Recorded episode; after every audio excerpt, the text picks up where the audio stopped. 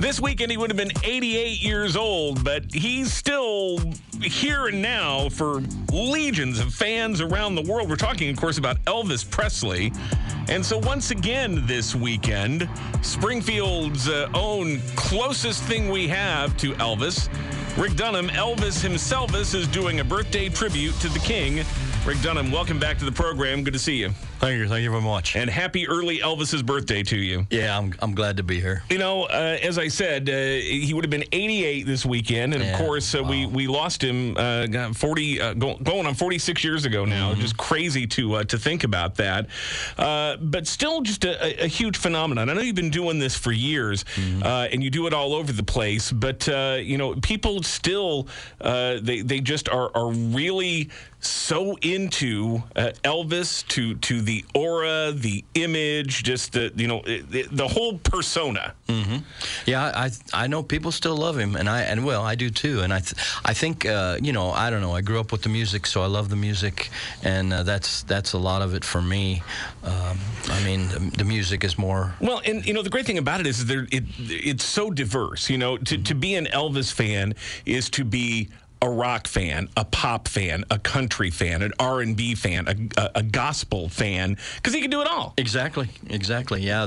And I like all that music too. Yeah. So it's kind of like I really like all music, but I just kind of maybe I should have branched out years ago, but I just it's my niche, and I love it, and we've done just about everything that we can do. I mean, I got one or two, three maybe songs that I still want to do, and of course we have one this show that Elvis never did. So, yeah, I definitely want to touch on that, because that's a really interesting part of this, and I know that's a little bit controversial. Let's mm-hmm. come back to that, because okay. I do just want to talk about the fact, you know, I know in recent years you have, really kind of expanded the repertoire. You did a series of shows that was every single one of Elvis's top 40 hits. Again, more than 100 of them over the years. 115. Yeah. Mm-hmm. And so that covered a lot of songs you probably hadn't even done live on stage before. Yeah, we had to learn a lot of new songs, especially in strangely enough, the last set in the 70s, when a lot of people weren't as listening to Elvis as much, or at least the non-fans weren't. He had a lot of hits that just kind of squeaked through in the... Yeah, you know, maybe peaked at number 35 or something. Yeah, stuff like that. And they're not stuff that still gets played on the radio today. No, you don't hear them all the time. So there was a lot of unusual, and some of them are really good, and some of them aren't. But it was interesting. And the funny thing for me is I've had several people comment that they come into the show this time. They said... now, are you doing those strange songs? You know, it's like I said, we kind of like the old, you know, they want the old show that we used to do. Which brings me to my next question. Mm-hmm. Is there a particular theme for this show, or is this really just we're playing the hits? No, we're kind of went back, because a lot of people wanted more of our show is kind of a combination of a Vegas show and a number ones, you know, which everybody wants to hear, and so we kind of combine the Vegas show with the number ones, and I think we're doing all the number ones but two.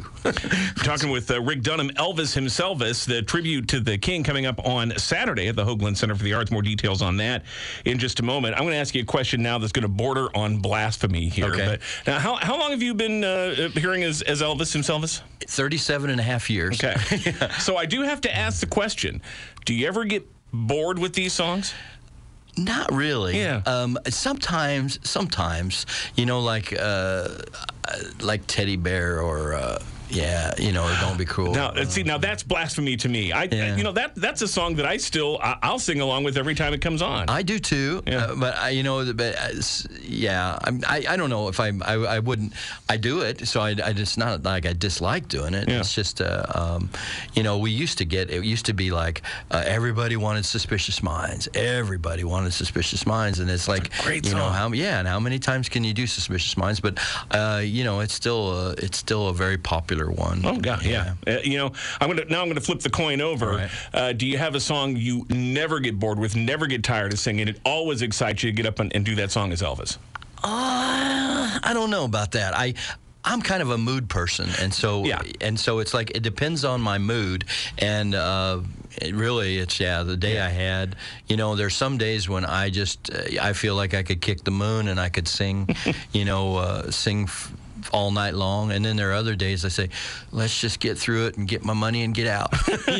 You know, I'm more of a Beatles guy than an Elvis guy, although I love Elvis, but I'm the same way. You know, one day it'll be like, I got to hear something from 1963, and the next day it's, you know, something from the end of their career. It's, you know, and so it's different every time. Yeah. Now let's go back to the show this weekend, because you mentioned something that this is a little bit controversial for Elvis fans. When they come out to see an Elvis tribute artist, such as yourself, they are looking to see an authentic replication of an Elvis stage show, and you've got you've got the sequins and everything going on out there. But you're going to do a song this weekend as Elvis that Elvis never did live on stage. No, yeah, and there has been a little controversy. I know a lady here in town that knew Elvis, and she told me that I could. Now, when you say knew Elvis, were they like, you know, buds hanging out together? Did they date? What? How did she know Elvis? She met him, and she lived in Memphis. Fair enough. Okay, so I don't know how well she knows him, but she crossed paths with him. She knew a lot of trivia, a lot of stuff. Fair enough. She just said, "You can't do that," and I go, "What do you mean I can't do that?" So that was very strange that she said that. That's a real thing, you know. Yeah. The people go to these shows, you know, and I've been at, and I've emceed, and I have judged Elvis competitions, and it's like, if they catch you doing a song that Elvis didn't actually do, they're like, you can't do that. Yeah. But actually you can, you know, because explain why this song fits in. Well, especially this one, because this was actually offered to Elvis. Dolly Parton offered I Will Always Love You to Elvis, and I guess the story is that the Colonel wanted 50% of the profits, and she said no. Yeah. And so, which was, you know, pretty standard with Elvis. There's several songs that have Elvis as, you know, with a writing credit on. He didn't write a dang thing about any of those songs. No. But the Colonel and say, hey, you want our guy to record it and turn it into a million seller. He gets credit and he gets a piece of the piece of the action. So. And so I think Dolly made obviously the right choice. Now for me, it's like with Whitney doing the big I Will Always Love You too. It's you know, I feel a little intimidated, but I think I'm just going to keep it simple. I admit, when you go up those 3 octaves, though, it's very impressive. It really is. Thanks.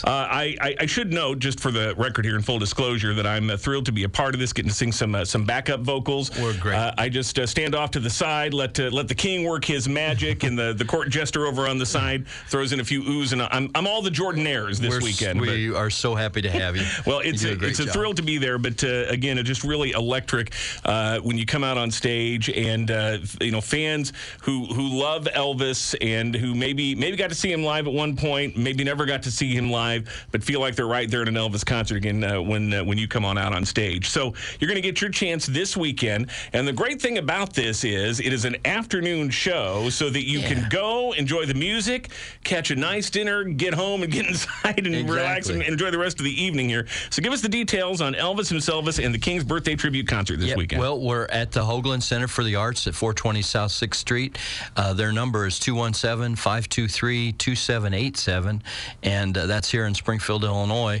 The ticket at the show is 3:00, like you mentioned. It's a matinee. So and the we're doing 20 and 18.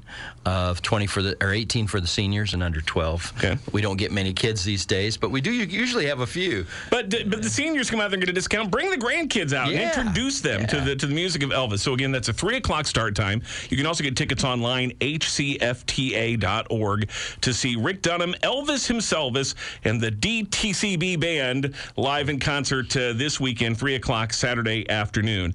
Rick, listen, thank you so much for coming out, and really excited. Yeah. Oh yeah, thank you. Give it to me. Thank you very much. Yeah. Never get tired of that.